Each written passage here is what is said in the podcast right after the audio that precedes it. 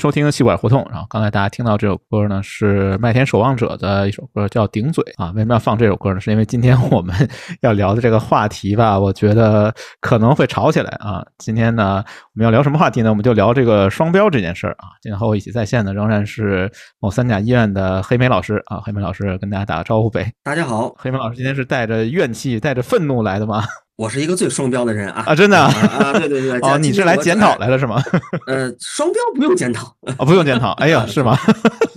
行行，那我放心了，我放心了。其实我是嗯我也是一个很双标的人啊。对我们为什么要聊这个呢？其实就是最近一个热门的事件吧，也想顺便蹭蹭热点，看看我们这播放量是不是能再上去点儿。对，就是一个什么热点呢？就是关于这个某天酱油啊这样一件事，不知道大家关注没关注啊？黑明老师，你检查没检查你家里吃的那酱油到底是有添加的还是没添加的呢？检查了，全都是有这个海克斯科技的。哦，是吗？有狠活的这种，啊，有科技人很很活，对，有狠活的，行行行，吃的很香啊！不吃这个，你是不是不习惯？早就习惯了，现在早已习惯了。对，现在不吃海克斯科技的，吃饭都没有味道。哦，嗯明白。因为我是其实最近吧就没怎么自己做饭嘛，然后我主要是靠外卖为生的一个状态。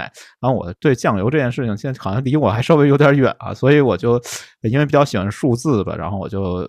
八卦了一下，让我令我震惊的是，卖酱油这些这个生意其实还真的挺挣钱的。就是有一个数据可以跟大家分享一下：二零二零年的时候，我们国家的这个酱油的市场规模就已经达到了八百五十亿元，哇，这样的一个很大的一个规模吧。然后这个某天味业我也扒出来了，某天味业他们的这个酱油产品的毛利率超过一半啊，就是百分之五十左右。然后二零二二年，也就是今年的上半年，这家企业呢靠卖酱油就挣了七十五个亿。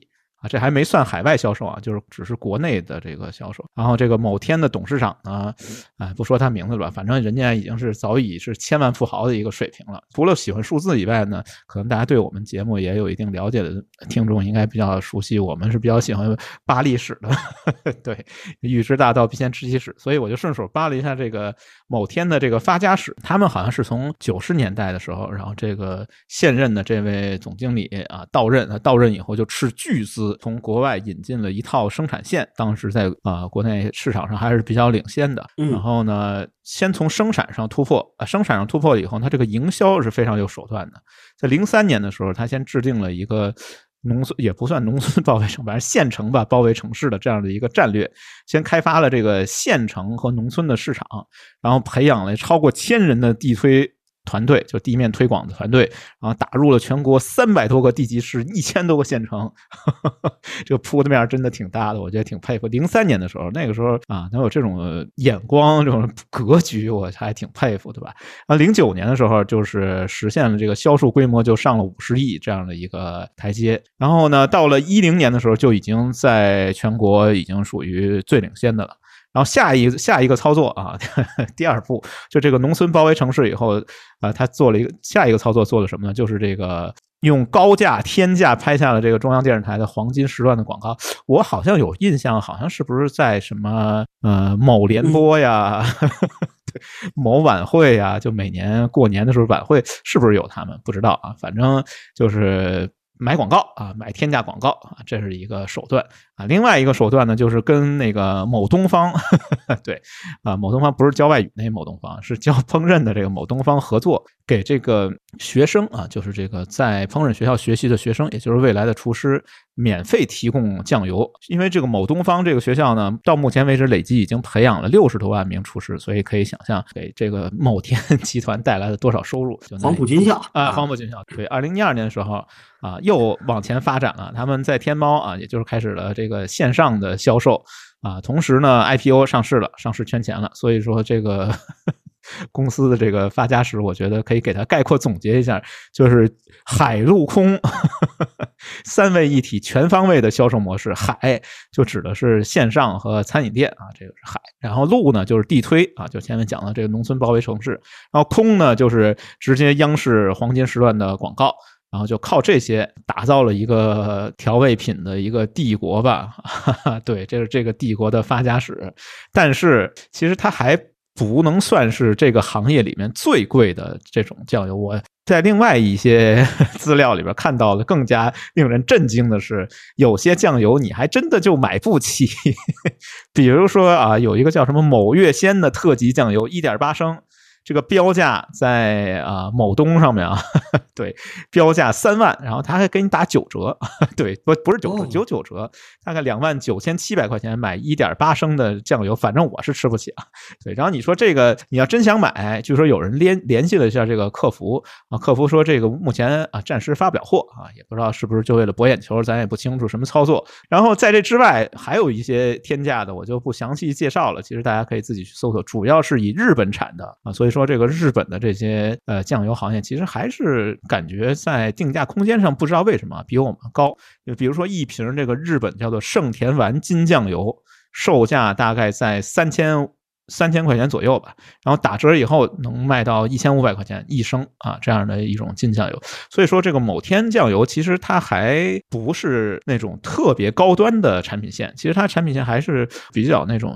接地气，或者是走那种用互联网的话说，走那种下沉路线的比较多一些，所以导致它可能使用了很多的食品添加剂。当然，这个食品添加剂这件事情其实也不是一个什么特别大的问题。关于食品添加剂，我觉得我们可以后面来聊。今天我们也不是为了主要 聊食品添加剂的，我们主要是为聊什么呢？是为了聊这个双标这件事情。就是说，大家不能接受的不是食品添加剂，因为所有的食品里面都有添加剂，这个可能也都是一个常识了吧？我觉得不能接受的。是说这家企业为什么在日本和加拿大这些国家卖的酱油里面，配料表里只有水、大豆和小麦，没有任何添加剂？哎，针对这个呢，我有一个问题，一个讨论，一个问题呢，就是跟这个话题来讲没有太大的关系。我想问问吴米老师，还记得不记得咱们小时候，除了在那种副食店、小卖店打的那种散装的，可能没有品牌的酱油，当时咱们在这个小卖店呀或者小的超市买的酱油是什么品牌？你还记得吗？我还真不记得了，有牌子吗？那 有牌子，我回忆了一下啊，现在基本来讲，因为现在海天集团。可能真的是咱们就是这个，不光是酱油这个这一页啊，应该是调味品页的，对，应该是扛把子，它可能不。半壁江山可能都不止，不止半。那咱们说以前是什么？当然我刚才查了查啊，这个品品牌还在，但是现在确实被已经被瓜分的差不多了。这个牌子叫金狮哦，有印象印象吗？对对对，很有印象。对，金狮酱油是是哎哎，这这是我的一个问题。第二个呢是一个讨论，刚才说的，我不是说为海天说说几句话啊，可能我也没有资格为为他说话。有一个第一个双标的一个陈列的一个事实是什么？确实在中国很多咱们拿到的海天的这种。这种酱油或者某天吧，这种呃酱油里面有不也不少这种添加剂，有所谓的这种打引号的这种海克斯科技。但是呢，同样出口在日本、加拿大的这些海天同品牌的就没有没有。但是也有一些说法是从另一个角度说的，像你刚才说的，你拿到的在中国的那些。有这种添加剂的，这种有海克斯科技的，是下沉市场的品牌。嗯嗯，在同样在一些相对比较高端的超市，同样海天，它对中国也卖这种高端的酱油。对，那同样在日本啊或者什么。它也会出口一些相对低端的带这些呃添加剂的，但是由于这个日本，咱们就具体的这种国与国的区别，咱们就不说。我查了查，就是日本的这个酱油行业，包括它的这种烹饪这种饮食行业，它是允许加这种添加剂的，但是大多数这种日本的企业呢，可能都不加或者不愿意加。所以，他为了突凸显自己的这种的品牌这种竞争力呢，他绝大部分出给给日本的这种酱油都不加。我倒不是说替他说话，但我觉得这也是一种双标。嗯，对。但是关于添加剂这件事情，其实我可能有一些不一样的看法嘛。我觉得抛开剂量谈效果都是耍流氓嘛。就是我完全站在你这边。对，完全站在你这边。对，我觉得添加剂并不是一个怎么说，现在好像有这种都市神话吧，就是说凡是没有添加的，一定比有添加的好；凡是零糖的，一定比有糖的好。其实这件事情，我觉得，当然我们今天不是聊这个，挖个坑吧。我觉得挖一个坑，然后未来我们认真讨论一下，到底添加剂这件事情是不是就是科技狠活？这科技狠活对我们带来的影响到底是什么？其实我觉得是一个可以深入讨论的一个话题啊，并不是说一竿子打死。但是我们把这个话题先搁在这儿，我们今天其实想顺这个方向去聊的是什么呢？就是我跟黑莓老师一想，我觉得我们从小到大，生活工作也好啊，方方面面遇到的双标真的是太多了。要不然我们今天就聊聊双标这件事呢？其实真的不止酱油，酱油只是其中一个非常小的一个领域吧。我觉得大到算个什么啊？对，嫁不了我不吃嘛，对不对？不放酱油又能怎么样呢？酱油真的不算什么。双标这件事情，我觉得是一个普遍存在的。所以今天我们其实重点想聊的话题是这个双标啊。我觉得要不然我们就先讲一下到底什么叫双标啊？双重标准啊，double standard 这个怎么给它一个定义？啊，其实我也查了一些资料吧。对，以我的这个呃风格来说呢，什么东西都得先得追溯一下它这个词源上的一个来源吧。专业素养啊，对对，专业素养，算算素养，不知道啊。反正这个，我觉得呢，有两种定义方式吧。一种呢就是某百科吧，反正是呃简中世界啊，简体中文世界是这样给它一个定义的。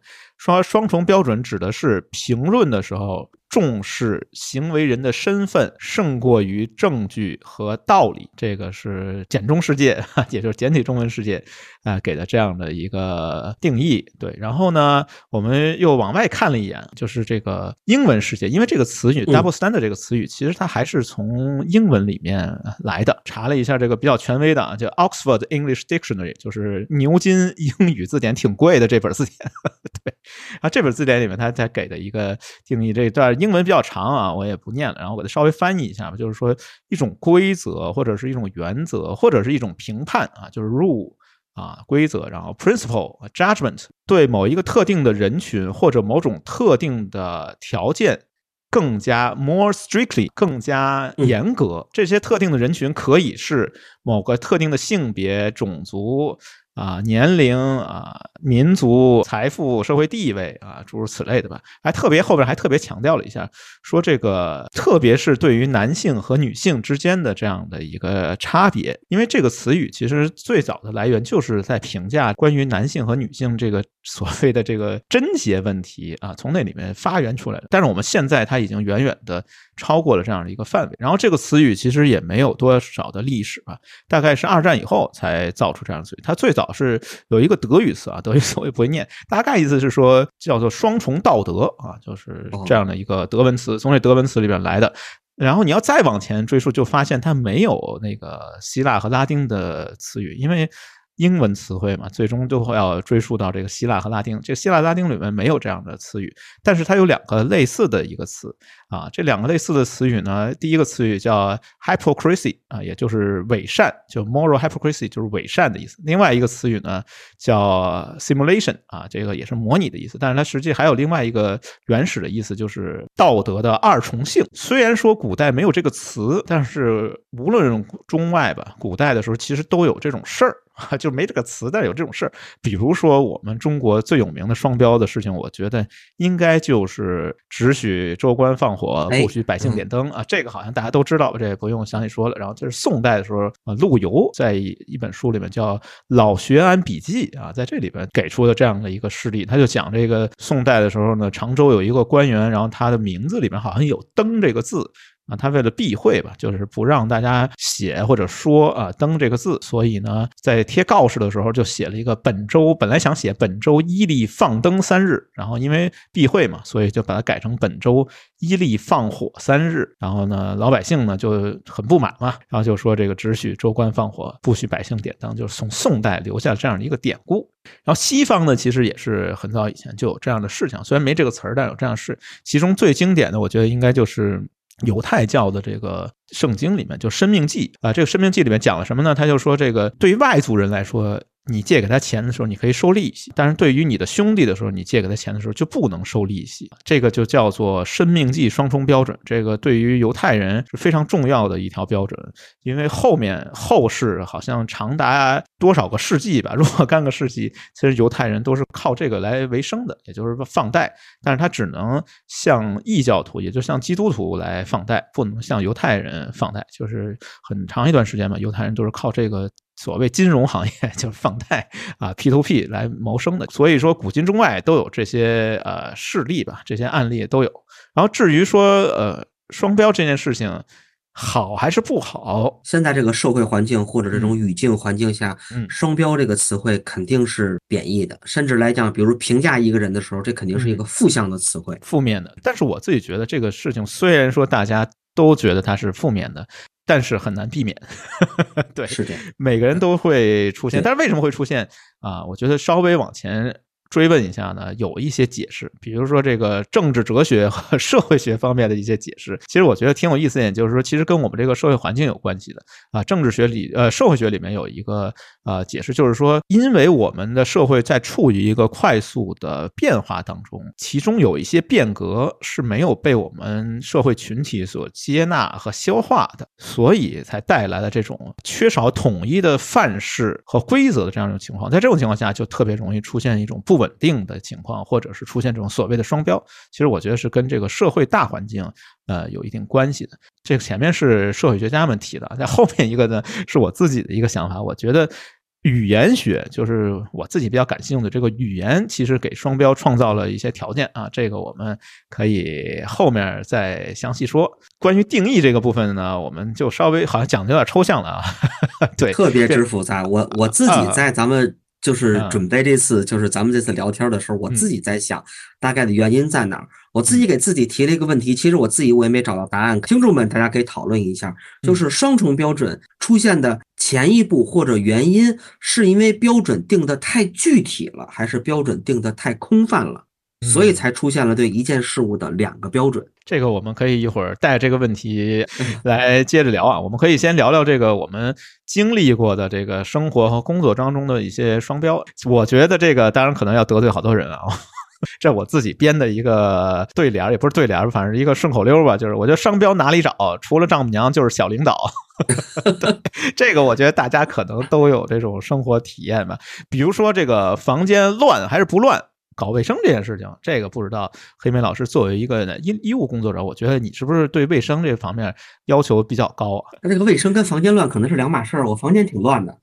但我但我自己双标啊，我说我哎，我是为了有逻辑才才才选择乱啊，对，反而选择乱一点。对，经常是嘛，比如说有有的家长啊，个别家长啊，比如我有一个朋友吧，对，这个只能说我有一个朋友，我有一个朋友系列，哎，对对，这系列开始了。对我有一个朋友吧，就经常是哎。看自己孩子这个房间的时候，进去说：“你这这么乱，怎么还不收拾？”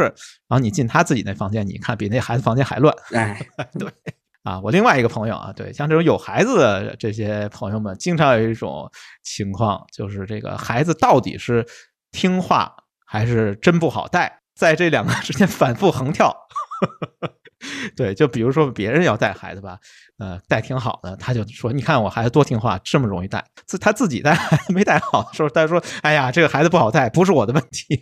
’就我给讲一个我工作当中的事儿啊，是这样，有的时候呢，做一些小孩的麻醉，其实大家知道来讲，就是小孩进手术室是最困难的，因为我们叫一个叫母子分离、母婴分离。你从一个妈妈的怀里抱进手术室，孩子一般都属于一种哭闹的这么一个状态。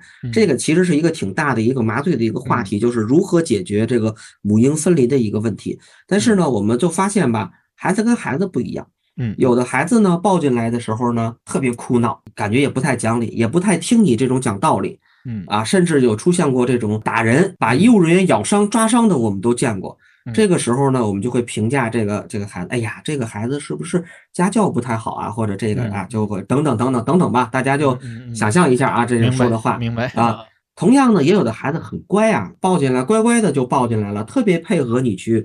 呃，做这些手术之前的这些准备啊，这些操作，这个时候呢，又会有好事者，又会有双标者来评价这孩子是不是傻？哎呀，原来你们医生都这么腹黑嘛？我可知道，好吧，好吧，行。我觉得另外一个场景啊，就是经常碰见这种双标，呃，或者说是也不是碰见双标吧。我觉得，因为其实我自己认为啊，当然可能我也挺腹黑的。我觉得每个人都双标。就另外一个经常出现双标的一个场景。我觉得就是打游戏打牌的时候，哎呀，那简直了！对，那真的是人性的一个博物馆啊！我觉得可以稍微讲讲，因为是呃我自己做的工作嘛，跟游戏这个行业多少还沾点边儿吧。就经常中午，比如我们中午午休的时候，就听旁边一阵怒吼，在指责别人说：“你看刚才那个团战什么什么之类。”其实他自己打的也挺挺不怎么样的，是吧？对。然后比如别人要骂他啊，别人说：“那你团战的时候怎么怎么打的不行呢？”他说：“这个你没有。”没有那么认真嘛？这不就是一场游戏吗？所以我觉得这个打牌的时候，其实是一个暴露双标、暴露人品的一个很常见的一个场所吧。然后我觉得另外一个，就顺着我们这个互联网行业往下说，其实我们互联网行业，我感觉是这个双标的重灾区。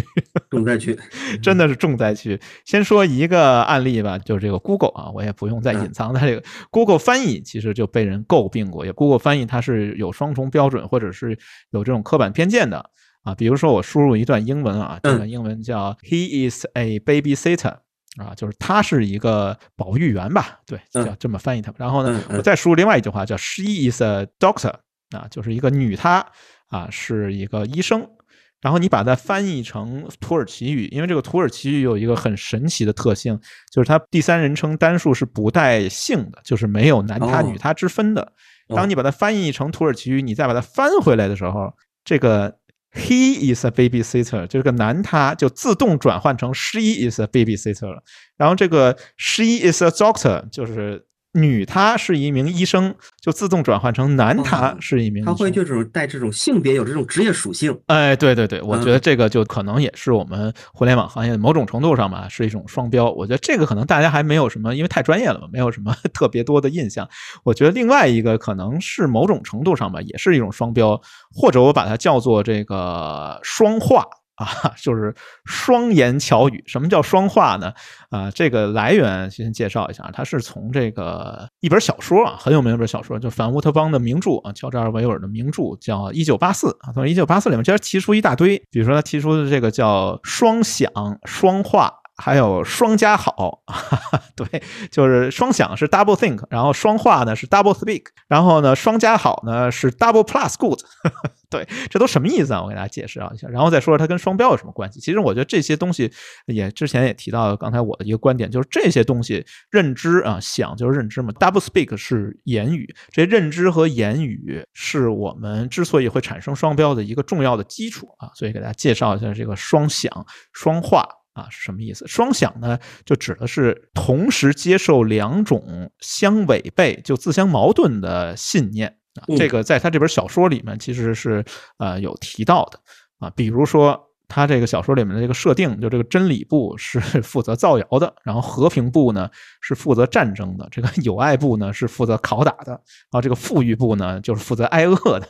然后他这个小说里面还有三条口号啊，这三条口号其实也是体现在这种 double think 这种双想的一个概念，说战争就是和平，自由就是奴役。无知就是力量。其实我觉得跟这个矛盾和虚伪，就前面我们讲到，就是在古希腊的时候是没有双标这个概念，但是它可能有一个相近的概念，就是这个伪善啊，或者是叫做虚伪。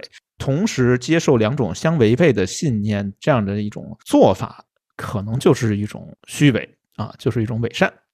然后在这个认知的这个基础上面，滋生了 对，或者说是产生了这个双话或者叫双言巧语，就是这个 double speak 啊。什么叫双言巧语呢？就是一种故意扭转或隐藏原意的一种修辞方法，或者你可以说它是一种委婉的政治正确的表达方式啊。我给你举个简单的例子啊，比如说明明是在捡垃圾。但是我也可以说，我这是在实施环保措施，我这不叫捡垃圾，哎，这种就叫做 double speak。但是你说，究竟这个环保措施和捡垃圾之间的这个界限在哪里？没人能搞得清楚。我觉得我们互联网行业 把这个双话或者双言巧语。发展到了一个极致，我估计很多人也都听说过啊。比如说明明只是一个老员工吧，我们不能叫老员工，不能叫老员工，你得说联合创始人，这个词大家都听说过。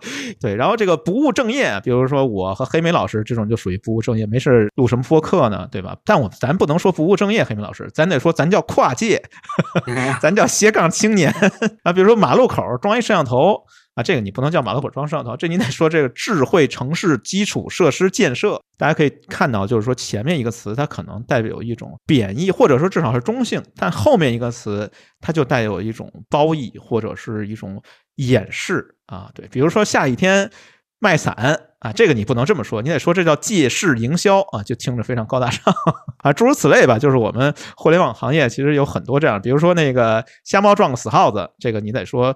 这是风口啊，互联网行业的风口。对，比如你网上乞讨啊，找人要钱，这个你不能这么说，你得说是叫众筹啊。比如说你你好几次创业啊 都失败了，你不能说失败，你得说连续创业。无偿加班叫弹性工作制，装逼呢叫情怀。然后卖煎饼扫码付付款呢，这个叫 O to O 闭环 啊，找人借钱叫天使投资，借钱不还叫风险投资啊。明明是聊八卦，我说我自己搞的自媒体，然后明明在抄袭，我说我是致敬。对，反正大家可以自己脑补啊。但是有一个重要的一个问题啊，就是说这些 double speak 或者我把它叫做 web speak 啊，就是互联网黑话。中间的界限是非常模糊的，所以说你可以自由的使用。当我想去表达一种赞美或认可的时候，我可以说：“哎，黑莓老师在跨界。”当我想贬低他的时候，我就可以说：“黑莓老师不务正业啊，没事老录播客，不给别人做手术。”对，这个就给双标造成了一个非常容易。滋生的温床吧，我自己是这样去看待这个问题的啊。不知道黑妹老师，你对我们这些呃互联网行业的黑话有什么感想？听着一头雾水呢，还是非常熟悉呢？非常熟悉，你都非常熟悉了，我震惊了，我震惊。其实我想吧，其实这些东西啊，并不是说花言巧语啊，或者比如说巧舌堂皇这样，就是就是我很能说，或者我把一件事物。给能从多个角度说出来，其实这本质就是为后面所发生的一些双标的情形创造了一个语言的一个基础。我觉得这是一个概念性的一个基础。对对，前面也讲了嘛，就是我们简中事件啊，对这个双标定义是一种评论，但你评论的时候就要使用一些名词、一些术语。对，而而同样一件事情有多种不同的说法，它就给我们。使用双标创造了一种条件，因为有的时候吧，我觉得在一件事评论一个事儿的时候吧，名词可能是最有力量的。我再蹭个热啊，我再蹭个热。最近这比较火的是那个脱口秀啊，第五季啊，徐志胜，我不知道你听没听过啊？徐志胜说了一个啊，徐志胜说他可能长得不是特别好看啊，啊，双标了，他长得不是特别好看 啊，长得不是好看，他就说就连我这样的人底下所说的都是什么啊，绝美，徐志胜绝美。那我想，那那些帅哥们，那些爱豆们，那底下的评论得是什么呀？后来我就打开看了一下，人家底下都是老公，老公，老公。就是用名词来代表了这种，明白了，明白了。一个人的这个评价是更有力量的，可以，没准啊，我觉得黑明老师，我们可以期待一下，也许我们评论区也有这种评论，有吗？咱们先先争取能出个绝美就不容易，好吧，好吧。我就刚才讲到这个，我觉得其实我最不能容忍的啊，我觉得最可气的，现在好像没什么人说这个词儿，就是这个所谓的代富者，就明明是。穷，他不叫穷，叫待富者，就是等待致富的人。我觉得这个是我最接受不了啊。对关于这个我们互联网行业的这个呢双标，大家也都比较了解。连黑莓老师对我们这些词儿也都是毫无障碍，接受就毫无障碍。我有点震惊了。对，呃，我们就说另外一个，我觉得比较呃，怎么说呢？泛滥吧，或者是 双标比较严重的重灾区，就是这个文艺界啊，我得骂骂他们文艺界。就今天就忽然想起一部电影，这个不知道黑冰老师看没看？也是经典电影，五零年代的这个经典电影，大导演黑泽明拍的这个《罗生门》。哎，这厉害！哎，对，《罗生门》这部片子呢，这个要不还是不剧透了吧？它是这个芥川啊，芥川龙之介的一个小说改编的，不剧透呢，但是它。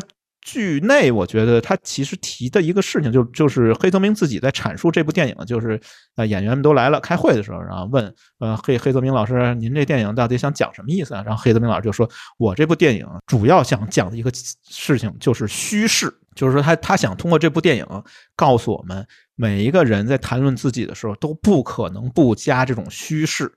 啊，就是说你谈自己的时候啊，比如说我谈自己的时候，虽然我挺穷，但是我得跟你说，我是一个代富者，对我不是穷人，我是代富者啊。这种他在黑泽明看来呢，就是各种各样的虚饰。然后他说那个不加虚饰就活不下去，这是一个人的一个本性。所以我们为什么双标？双标是多少情况下呢？都是对别人很严厉，对自己很很宽容啊。其实就是我们一个人的人性的一个根本需要吧。我觉得可以这样去看待它。甚至说啊，因为那里面有一个，如果看过这部电影的，应该知道，就是有一个鬼魂嘛。对，那个鬼魂他都死了，他还在不停的编造各种虚饰来掩饰自己。但是在这部电影之外，其实 怎么说？他这个戏内戏外好像是同样一个逻辑啊，戏内戏外都是义理。所以人生和戏剧其实是同。样一个道理，对，就戏外，我觉得有一个八卦挺有意思的啊。这部电影拍完了以后呢，这个当时投资的这个大老板，这老板呢是这个公司叫大映啊，这老板叫永田雅一，这个永田了雅一是一个 属于那种怎么说比较双标的小小领导吧。啊，他呢说这个看不懂，你们这拍什么玩意儿？我给你们那么多钱啊，拍这么一破玩意儿，看不懂。每一个人都降职啊，把这所有参与的人全部给降职了。我觉得没有双标啊，这个人很直率，是吧？双标在后面呢。然后呢，在后面是吧？在后面是这个电影就被一个意大利的一个好像是一个女导演吧，还是一个影评人就发现了啊，推荐到一九五一年的这个威尼斯电影节上。然后大家都知道了，他在威尼斯电影节上斩获了金狮奖。嗯，啊，自从斩获金狮奖以后，这个。老板永田雅一先生就说：“你看看，就是我推动的这部电影，然后导致这部电影才能上映，才能得奖。对，完全是我的功劳。”然后他说：“这个电影是第一次有亚洲人。”啊，通过这个一部电影来获得这个金狮奖，但是颁奖时候巨搞笑，因为没有人去参加嘛。这个你想，这个永田雅一他把那帮人都降职了，怎么可能 出钱让他们去意大利、威尼斯？这根本不可能。然后当时就在路边抓了一个越南人，一个去旅游的越南人，然后替黑泽明领了这个奖。他领回来以后呢，这个永田雅一呢。把这个奖杯据为己有，然后给黑泽明发了几个复制品，说你们这个剧组的人拿复制品就行，这个原原来这个 真品在我这儿啊，因为是我推动这部电影，要不怎么说这个 双标哪里找？不是丈母娘就是小领导。呃，当然你说这个电影可能是一种大众艺术，还不算严格的艺术，但是这个严格的艺术领域里面，他们有一种这个所谓的双标或者叫双化的一种操作。对，这个有一篇文章吧，很火的。一个帖子，稍微给大家讲讲。这帖子叫《中国当代艺术编瞎话速成指南》。然后我，对我是根据这个乔治奥威尔造词的方法，我管他们叫这个 art speak 啊，因为有 double speak。我们这互联网黑话我管叫 web web speak，然后这个叫 art speak 啊，就是艺术化。这个怎么叫艺术化？比如说，随便举个例子啊，就是我刚在路口拍了一张照片这么一句话，你要用他们的这个中国当代艺术这个瞎话怎么说呢？就是 art speak 怎么说呢？首先，这个拍照片不能叫拍照片。啊，叫影像创作。我在路口拍了一张照片，这句话你用这 aspect 来说啊，比较长啊，这挺难说的。我尝试说一下，说这个在当下发生之前，我对现实生活中街头细碎的片段进行了一次单次影像创作，这个就叫做这个呃 art speak。其实后面还有好多啊，比如说一个摊煎饼的，你看一摊煎饼挺香的，看得见摸不着啊，觉得挺有食欲的。这个呢，你怎么来说呢？用 art speak 怎么来说呢？说因创作器具所散发出的。不可触摸的嗅觉因素引发了观众的共鸣和本能，其实就是摊了一煎饼，然后还没吃着啊，还让让他闻了闻味儿啊，就这样的。比如说，在摊煎饼之前，应该把手洗干净啊。这个怎么来说呢？这个叫这么说：要说这个进入当前的创作领域空间时，应当首先将凡事之杂质从其所附着的机体上退尽。这个就是这个我们当代艺术里面的一种啊，我觉得也是一种编瞎话，也是一种 double speak。这种 double speak 的其实目的是什么？目的我觉得都是啊，为了抬高自己，或者用黑泽明的话说，就为了虚饰。反正，在艺术领域也是一个重灾区。这个我不详细念，我这篇文章可以放在链接里边，大家可以去看一下啊。比如说，这边还讲了一个挺多，都用煎饼来举例啊。另外一个例子说，这个回家拿一平底锅啊，想自己摊一个煎饼，结果没摊成啊。这个你怎么说呢？你要这么说，你要说这个受众被艺术品感染而激发了创作的欲望，尝试利用常见的工业文明产物继续进行创作。要这么来去表达它，我觉得其实这个医疗行业啊，也是这种 double speak 很多的一个行业，但是我觉得好像是不是有点风险，所以就不给黑明老师挖坑了，给黑明老师下套了。我可以自己往坑里跳一个，啊，可以，不能说具体的一个事儿，但我稍微总结一下啊。以前我觉得是什么呀？我一直在想，就是人们眼花双标这个词，这个应该是一个舶来词汇吧？嗯，是的，是的，是吧？也我我想对于这个汉语的这种语境里，应该是一个舶来的一个词汇。那我就想。这种双标，呃，从没没有到越来越多，那这种这种人性的变化是变得更复杂呢，还是人性就没有变化？以前也是这样，只不过咱们没有发现出来。以前我觉得是什么？比如形容一个事儿，不管是医学还是这种互联网啊，还是这种艺术，都是什么？就倾向于我要把这个事儿双标怎么办？我就给它加定语。不有句话嘛，叫只要定语加的多，后面什么什么是吧？对吧？哎，怎么的？但是我觉得现在发生了一个变化，这是我自己的一个观察啊。其实刚才我把我自己观察，我我也大概也透露了一点，就是现在会把这个名词换一个名词来呈现，以前是加定语。对对，现在就像你刚才分分析那样，呃，可能就是你的这个这种逻辑，刚才说的要比我深。我想的话，一个表象的一个东西，就是把一个名词换了一个名词来呈现，对对，而不是变得加定语了。是的，不能叫拍照片，叫影像创作啊。哎，我们这播客叫什么？叫这个声音艺术创作。其实我觉得那个另外一个重灾区啊，这个可能我们是不是又要给自己挖坑？这个我先往里跳一下吧。对，这个刚才黑面老跳完了，我先跳一下，就是这个感情生活啊。亲密关系里边这个双标，我觉得也是一个，真的是一个重灾区。不有那么一句话，我们叫这个性别转换啊，评论过半。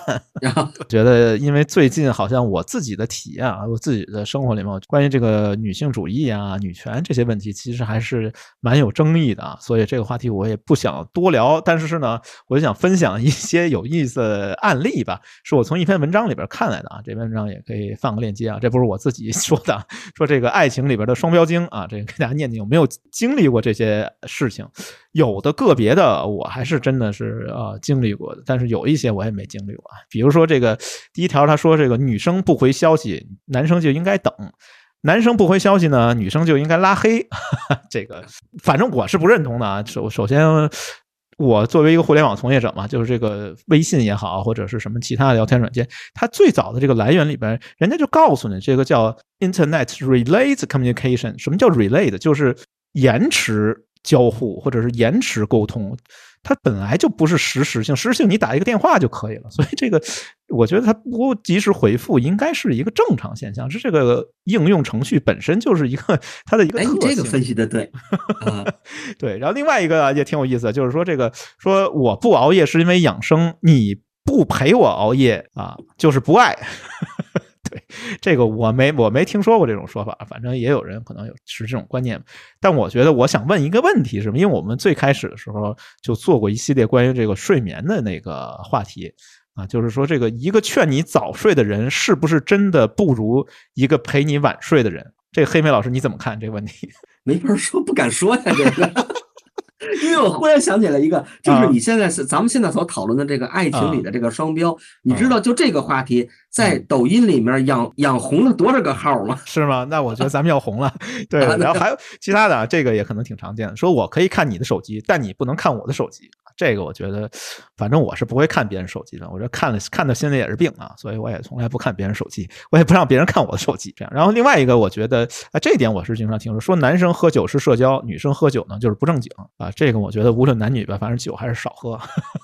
后面这个话题其实就是跟我们刚才来去讨论这个“双标”这个词的词源的时候就提到，就是关于这个所谓的贞洁问题吧。说男生不免有几个红颜知己，但是女生如果的这个异性好友太多呢，就叫用情不专。这个其实就是 double standard 这个词语，它就从这个现象产生出来这样的一个词语啊。这个我就也不多说吧，反正是个人有个人的看法。呃，后面也有类似，就是比如说男生要是有很多段的这个恋爱经验呢，他就属于经验丰富。啊，女生呢就是认为他们是不在的，或者男生出轨呢再回头，这属于浪子回头金不换啊。然后女生要出轨了呢，这就属于被众人排挤和非议的对象啊。我觉得这些可能大家也都自己有自己的体验嘛，我觉得就不详细说了。然 后不知道在这方面啊，看黑妹老师有什么故事、什么段子可以给我们讲讲？这网上的段子嘛，就女生嘛要要想嘛，如果喜欢的人看自己，那肯定就想啊。呀，他是不是喜欢我呀？哎呀，真甜呀！我的脸都红了。哦，真的吗？以后孩子叫什么呀？上哪个学校啊？哎呦我天！报兴趣班啊？以后孩子呀，像我还是像他呀？男孩还是女孩啊？哎呀，女孩啊，我就好好打扮他。男孩要是就变成一个酷 boy。对，要是不喜欢的人看我，变态。哦，就你讲这个，我还想起什么？说不是有什么人生三大误会吗？说什么家里门没关，然后手机在震动啊？第三条 就是他喜欢我。对。人生三大误会之一吧，这可能是啊，别想太多啊，我觉得想太多放在心里也都是病。这个因为这个确实是我觉得是当下的一个敏感话题吧，特别是在小宇宙这个平台上，我感觉这是一个非敏感话题，所以我们就是浅浅的聊这么多啊，就不详细说这个呃恋爱方面这个问题。不过我不知道黑莓老师你还有什么这方面你想补充的，也可以补充啊。我想起了一个歌词儿啊，叫那个王心凌她参加了一个那个什么乘乘风破浪，不是叫。姐姐叫什么？对对对对，就就那个对乘风破浪姐姐，浪姐唱了一个歌叫《大眠》，我想起来了。嗯，大就是大小的大，眠就是睡眠的眠。哎，里面有一个歌词儿，我还挺喜欢的。其实这里面就说了一个，是不是说爱情双标的问题？大概的意思呀，就是叫傻傻的骗子和骗人的傻子才可能一生一世。哎呀。这个我感觉有点悲观啊，这个有点悲观。行吧，没关系啊，我们就把这个这么大的一个话题吧，把它放在这儿。前面也说了挺多的了，我觉得呢，有一些可能也不方便说。哎，是爱情的话题大，还是双标的话题大？啊，我觉得这两个话题都不小啊，这两个话题都不小。然后呢，我们要不放首歌吧？我觉得放一首这个鲍家街四十三号，也就是皮裤哥还没有单飞的时候啊，这个乐队啊，鲍家街四十三号其实曾经是一度我比较喜欢的一个乐队。那首歌叫《错误》啊，大家可以听听这首歌。其实我觉得双标吧，在某种程度上啊，可能是一种错误啊。然后我们下一趴就来聊聊这个双标它为什么是错的。这样的一个问题。像一条鱼儿游进了网，像只鸟儿被砍断翅膀，像块石头扔在街上，像个战士被击日上岗。我全部的人生只是一次失去，如果成长只是一次失去，妈妈为什么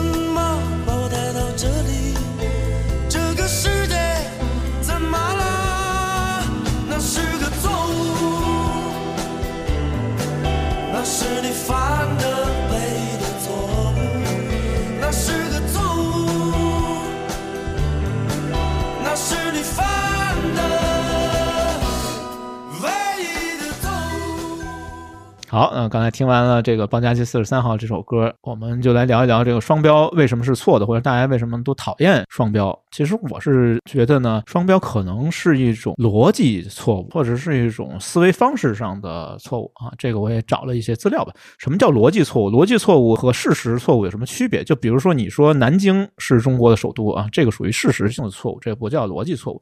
那逻辑错误呢？它是一种推理方面的这种啊演绎啊，或者是归纳方面的一个错误，主要就分成四种类型。这个四种类型呢，就是不一致、不相干、不充分，还有不当预设，好像挺抽象的。一会儿我们可以展开讲讲。这个双标是属于不一致错误这样的谬误中的一种。这个不一致错误呢？它又有三个类型，其中一个呢就是自相矛盾，就是以子之矛攻子之盾，就是我既是 A 又不是 A 啊，这种叫自相矛盾。还有一种叫做自我推翻啊，这个我们放在后面说。双标就是其中一种，这第三种。举个例子吧，这个我也是从另外一篇文章里面看到的，这个不是我自己举的例子啊，这他就说有一个丈夫啊对一个妻子发脾气，说你不应该去夜店啊，因为夜店里很乱啊。人都不应该去夜店。然后这个妻子就跟他说：“那你为什么去可以去夜店呢？”啊，这丈夫就说：“我跟你不一样，我可以去，你不能去。”哎，黑明老师，你去过夜店吗？我还真没去过。哦，真没去过啊？行行行，我还真没去过。是吗？是吗？我不太信。好吧，这个因为我和你不一样。行行，咱俩不一样。行，对，然后它这个里面其实就是体现了一种不一致啊，大家可以从这个例子里面感受到啊，它把双标，如果我们从逻辑学的角度来看待双标这件事情，它实际上就是一种呃逻辑的一个谬误，就是到底应该不应该去夜店，这个推理的结果是不一样。然后另外一个呢，我们可以从另外一个视角来看待它，就是这个利己主义。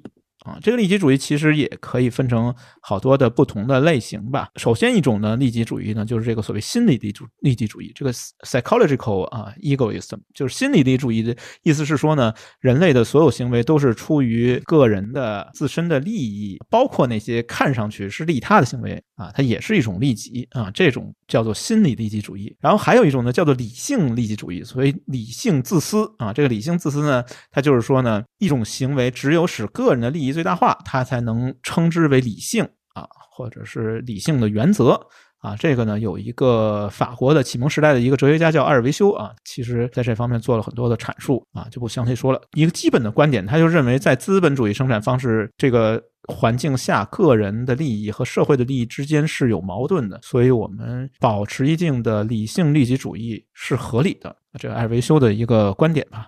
然后在其他的一些呃作者，比如说车尔尼雪夫斯基啊，比如说托德耶夫斯基，我发现俄国人挺爱讨论这个话题的，就是到底应该利己。然后英国人啊，英国那个兰德啊，还有比如说其他的一些作者，就是提出这个囚徒困境的这个人，他们也都尝试去反驳这个 理性的利己主义，说讨论挺多的，这个就不详细说了。啊，最后一种利己主义叫做伦理利己主义。这个伦理利己主义呢，就是主张这个道德主体应该出于自身利益行事，这个是。叫做伦理利己主义，然后还有一种是我们中国这个北京大学的教授钱理群先生提出来，叫做精致利己主义。那这个词好像在我们这个简中环境啊，就是呃我们这个语境下，好像大家还是经常用的这样的一个词。就很多人都认为这个双标是一种利己主义的一个表现。我觉得这样的一个观点，其实大家也都挺认同。所以很多人反对利己主义。然后进而去反对双标啊，我觉得是这样的一个逻辑。但是我自己的一些这个后面再说吧，就是我对这个其实有自己的一些不同的看法。首先，第一个，我觉得每一个人都是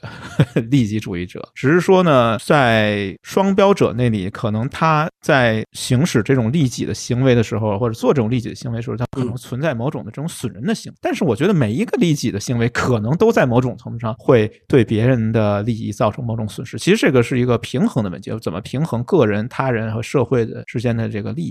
我觉得利己的反面并不是纯粹的利他。可能是互惠互利，这个是我自己的一个观念啊。你你是觉得这个是特别像一个能量守恒定律一样，是吗？就是在你利己的同时，可能在一定层面上必然是不利他的。啊，也不是必然，我觉得会可能会存在这种可能性。所以我觉得可能性，嗯，对对对。所以我自己觉得可能互惠互利，我对你有利，你对我也有利啊。这个可能我觉得是最佳的一种状态吧。当然很难达到，但是我觉得是应该去。对，但是你说是从这个逻辑角度来讲呢，是在一个事物上。比如说，就是咱俩在一个事物上，同时咱俩有获利，这种可能性大，还是你说的这种呃利人利己是在不同的事物上？比方说，我在 A 这个角度上我获利，但是。同样，你在 B 这个角度上，在我方认为 B 这个角度上，你获了这个利，但是 A、B 之间可能会发生一定的关系，还是可能存在。比如就 A 这件事儿，同时咱俩都能获利。我个人倾向于第一个，就是可能在不同的角度，嗯，很难从一个角度上同时获得。我觉得你可以把这个利益大概我把它分成几种吧，比如说金钱，比如说名声，或者是各种各样的资本，比如经济资本啊、社会资本，还有这个比如文化资本，其实也是一种资本。比如我花钱。啊，去上了个课，那我觉得他某种程度上就是一种互利。啊，因为呢，对于老师来说呢，他从我这儿挣到了点钱，这个对他显然来是显然来说是有利的。但是呢，我也从他那儿得到了很多知识啊，这些知识可能会成为我的一个一种资本吧。我觉得是一种文化资本。当我占有了这些文化资本以后呢，我可以去交换更大利益。我这种情况下，啊，我花钱找老师上个课啊，这个可能就某种程度上是一种互利的一种交换性。明白，明白，明白。所以我觉得这个应该是以整个社会运转的这样的一种机制。所以我自己觉得。可能利己的另外一面可能是互利，但是你也可以从另外一个方向去说，去尝试去。批判这个 利己主义啊，这个我也去找了一些资料吧。比如说有一些资料里面就讲说，我们可以怎么来去批判呢？我可以从一个进化论的角度去批判这个利己主义。有这样的一种说法，说我要作为一个社会的强者，我就应该去攫取。更多的尽可能的使自己的利益更大最大化，这样我才能生存下来。这个是一种强者生存策略，或者某种程度上，我觉得它是倾向一种强盗逻辑，就是要破格获取更多利益。比如我们刚才讲到这个，请老师上课，我能不能不给老师钱？对，这个就是一种强盗逻辑，或者这种破格获取，就你打破了一个互利互惠的原则去获取某种利益，觉得它是。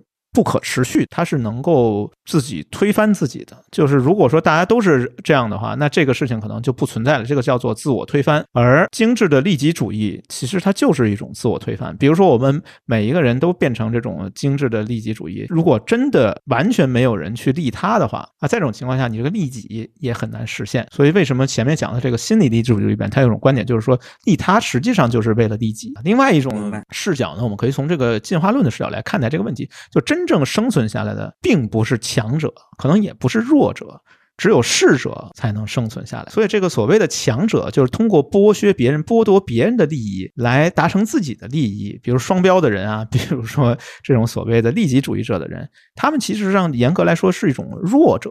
啊，就是他们的强盗逻辑，就是破格获取别人利益这样的一种做法，其实是一种最懦弱的生存哲学，就是并不能适应环境，并不能使他们可持续的维持生存下来。特别支持你的这个观点，我我现在也有这样的体会，我觉得甚至双标它不是一个强者的一个，不是强盗逻辑。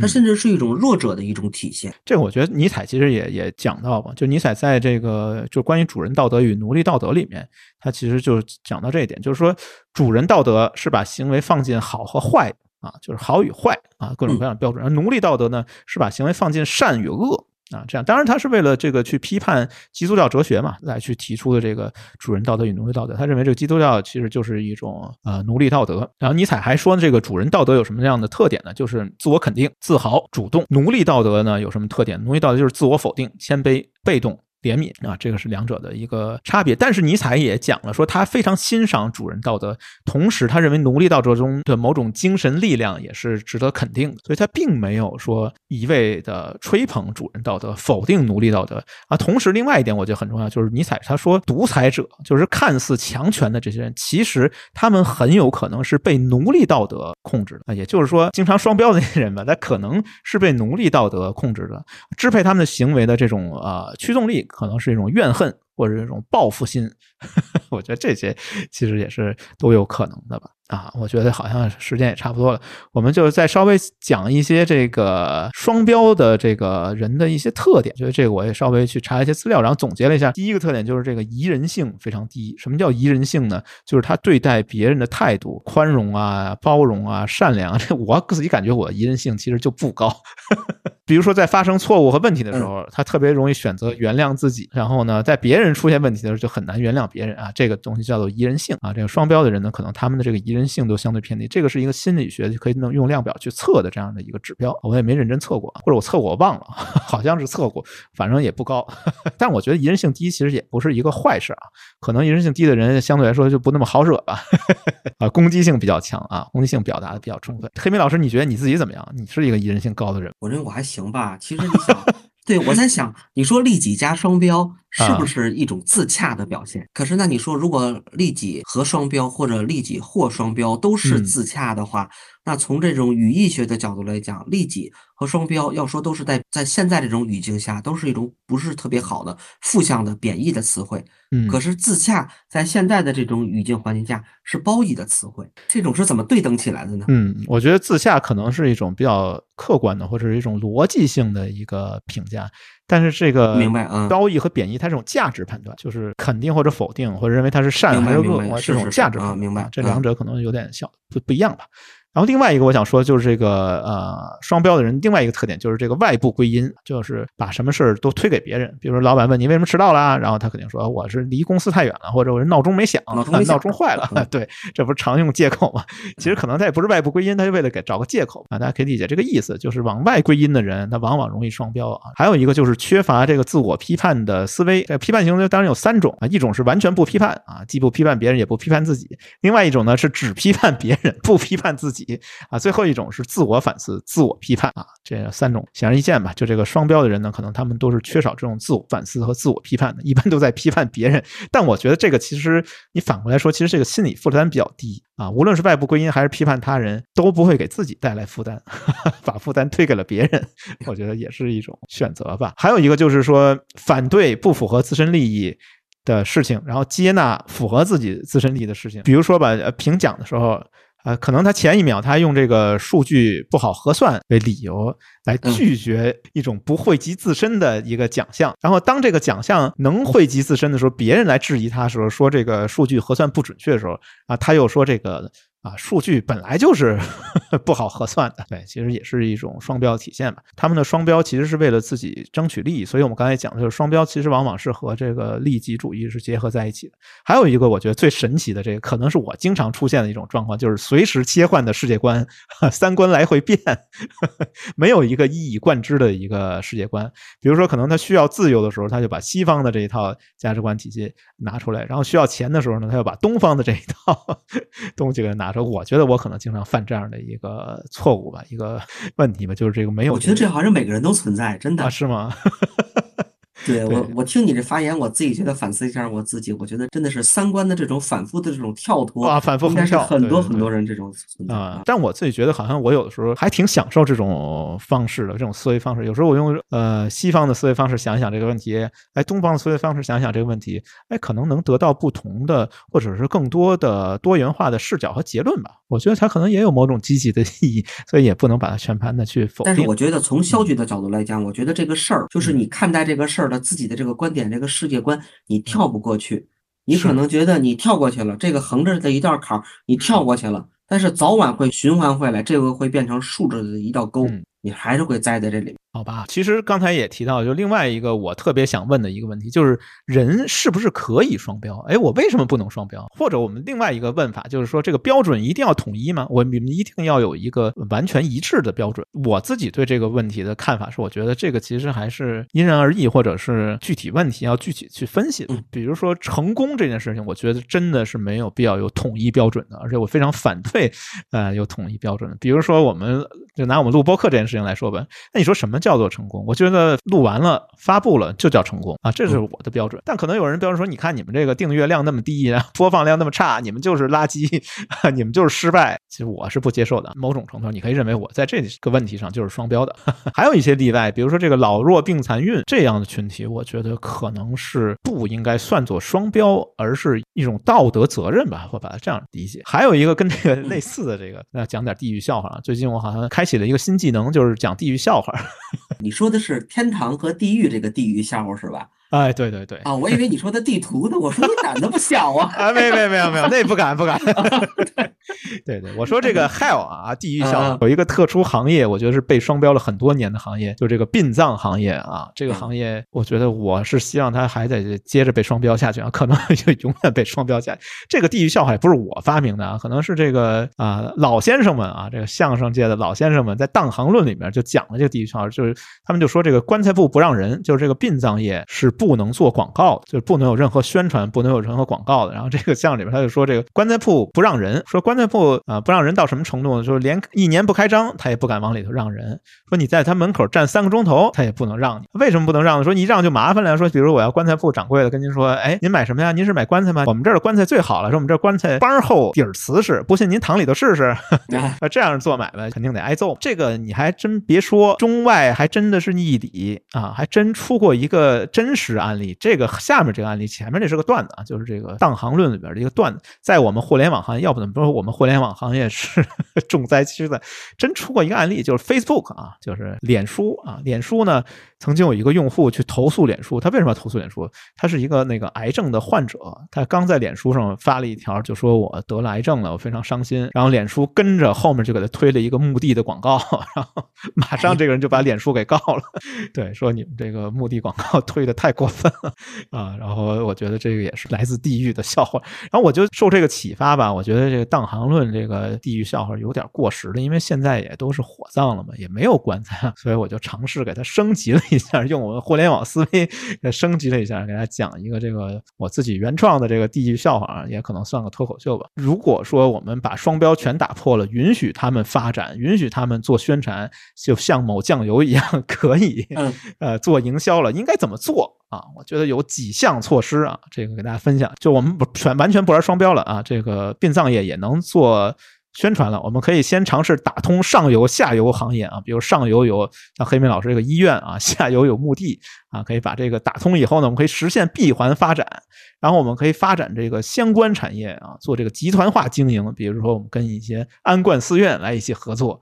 啊，同时呢，我们也可以尝试这个增值业务啊，比如说我们可以做一些滴滴代哭，哈 哈替别人哭，然后在线陪哭，然后我们可以可以全程做直播啊，让亲友远程刷冥币，这样我觉得既可以提高收入啊，又能拉升就业，我觉得这是挺好的。但是，因为这个对殡葬业这个双标，我觉得还会持续很多年啊，这我这些想法也都是 妄想，过往听之。然后另外一个，那我们反过来问啊，我再反过来。逆向思考一下，说人能够做到不双标吗？黑莓老师灵魂拷问，你觉得你能做得到吗？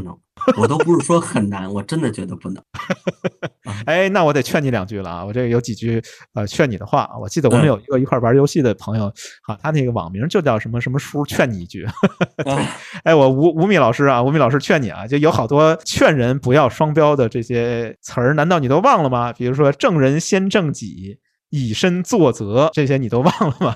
比如说孔子说的这个“己所不欲，勿施于人”，你都把它忘了吗？其实我特别想说一个，就你刚才说的这个“己所不欲，勿施于人”，其实这个是中国的做人的一个最基本的一个准则，但是在现实生活中可能也是最不遵守的一个准则。而且这一点并非中国人专利。哎，我说的，呃，这点并非中国人专利，外国也一样。对，西方的道德也是排放，而且现在我觉得就像。这种排放、这种杂乱的次数多了，嗯，就有了法律。嗯，你说的很对。所以我觉得在公共空间里面，与其去讨论道德、去评价别人，不如去讨论法律。说这件事情到底什么标准，我们拿法律出来看啊。我觉得这点是一个特别重要。我觉得公共空间里面有两件事情是有价值的，一个就是讨论钱啊，我们怎么来搞钱？用我们深圳的话说，怎么来分钱啊？这个值得讨论。另外一个就是法律。我觉得避免双标也不是完全不可能的。我觉得给大家几个，也不敢说是建议吧，反正是我自己的一些想法。就是因为双标，前面我们也提到，它定义其实是一种评论。那我们能不能尝试去避免评论？这个能不能做得到？我觉得就找到了一个圣哲吧，也不算圣哲。有人说他也挺鸡汤的，这个其实有双标了，到底是圣哲还是鸡汤，我也不知道。反正就这个作者叫克里希纳穆提啊，好像有一段时间挺火的。他就有一个观点，他说这个不带评论的观察是人类智慧的最高形式啊。就是我也不说你是拍照片还是影像创作，我只是尝试来描述和观察你的行为。哦，你举起了相机，哦，你对准了你自己，哦，你摁下了快门。他觉得这个。如果能做得到，这个属于人类智慧的最高形式。但是你仔细想想，其实也很难，因为我们前面也提到，就是很多名词它本身自带评论。就比如说这个影像创作，听上去就很高大上，拍照片这听上去就很 low。所以我觉得这个克里希纳穆提的这个说法其实挺好听的，但是未必做得到。但我自己有一个比较通俗接地气的一种自我反思吧，就是我的自我反思啊，这个可以给大家分享一下，就是我怎么去避免太过多的评论带来这种可能的双标呢？我经常问自己，追问自己，连续追问自己四个问题：就这件事情关我屁事？我干嘛要评论他？关你屁事？就你干嘛要评论我？然后你算老几？就是你有什么资格来评论我？啊，我算老几？我有什么资格去评论别人？当我连续追问自己这四个问题以后，我觉得我可能就想了这四件事以后，我觉得我就不说了，这个评论我就不发了。我觉得这个也可以大家尝试一下啊，就是关你屁事，关我屁事，你算老几？我算老几？当你问自己这四个问题的时候，你可能就不想去发表这个评论。另外一个，我觉得刚才也提到，就是有一个一以贯之的这个世界观，其实对于降低双标。或者是避免双标是有帮助的。那怎么能够得到一个一以贯之的世界观呢？我觉得就得通过学习和反思。这个也是孔子的观点吧：“学而不思则罔，思而不学则殆。”所以我们要学习和反思啊。这个我觉得也是跟大家、跟黑莓老师一起共勉的。啊，这样的一个啊，对一个话题吧。今天的节目呢，我觉得可能跟之前好像不太一样啊，也可能没满足我们的听众的预期吧。我们就尝试做了一些比较抽象的讨论吧。结尾说，不知道黑明老师还有什么想分享的？还是想蹭一个脱口秀一个大师呼兰的这么给大家讲的一个段子吧。嗯，但是我觉得他这个讲的这个段子里面，大家是哈哈一笑，但是我觉得还是挺符合咱们这个题目的，也能扣上你刚才说的这种，真的不要轻易的去评论，特别是评判一件事物或者一个人。他说的是呼兰讲啊，我我们家这个家史显赫，说显赫到什么程度啊？说刘备当年率二十万大军攻打襄阳。他说哟，那你爷爷是不是刘备呀？刘家传人不对，不是。说那你爷爷是二十万大军的其中之一吧？说哎，也不是。就那那是谁？你往下听，下面听。刘备率二十万大军攻打襄阳，十万百姓流离失所。哦，流离失所是那十万。好吧，嗯，行，那我们要不今天的节目就先到这儿啊。然后也不知道大家对我们这期节目有什么看法，也可以在评论区里面跟我们一起交流。也欢迎大家随便拍砖啊，随便双标，我觉得我们也能接得住，接得住，接得住。呃，问题不算太大。然后我们最后放一首什么歌呢？我觉得放一首这个歌吧。这个其实是我们之前放过，这个乐队叫超级市场啊。超级市场乐队有首歌叫《狡辩》啊，因为我们擅长狡辩啊，所以不怕双标。另外一个我觉得还挺想提一嘴的，就是说这。张专辑啊，就狡辩这张专辑来自于二零二二，我们零零碎碎的啊，这。专辑题目挺奇怪的，然后我就忽然想到，这个今年这二零二二年再过两天就是我们戏馆胡同播客开播一周年的啊 日子了，也挺难的吧？我觉得我跟黑妹老师能坚持到现在算不容易，然后也得感谢啊所有的人的支持吧，所有的我们的订阅的听众的忠实听众的支持，感谢大家。哎，对，呃，也希望我们的戏馆活动能多坚持几年吧。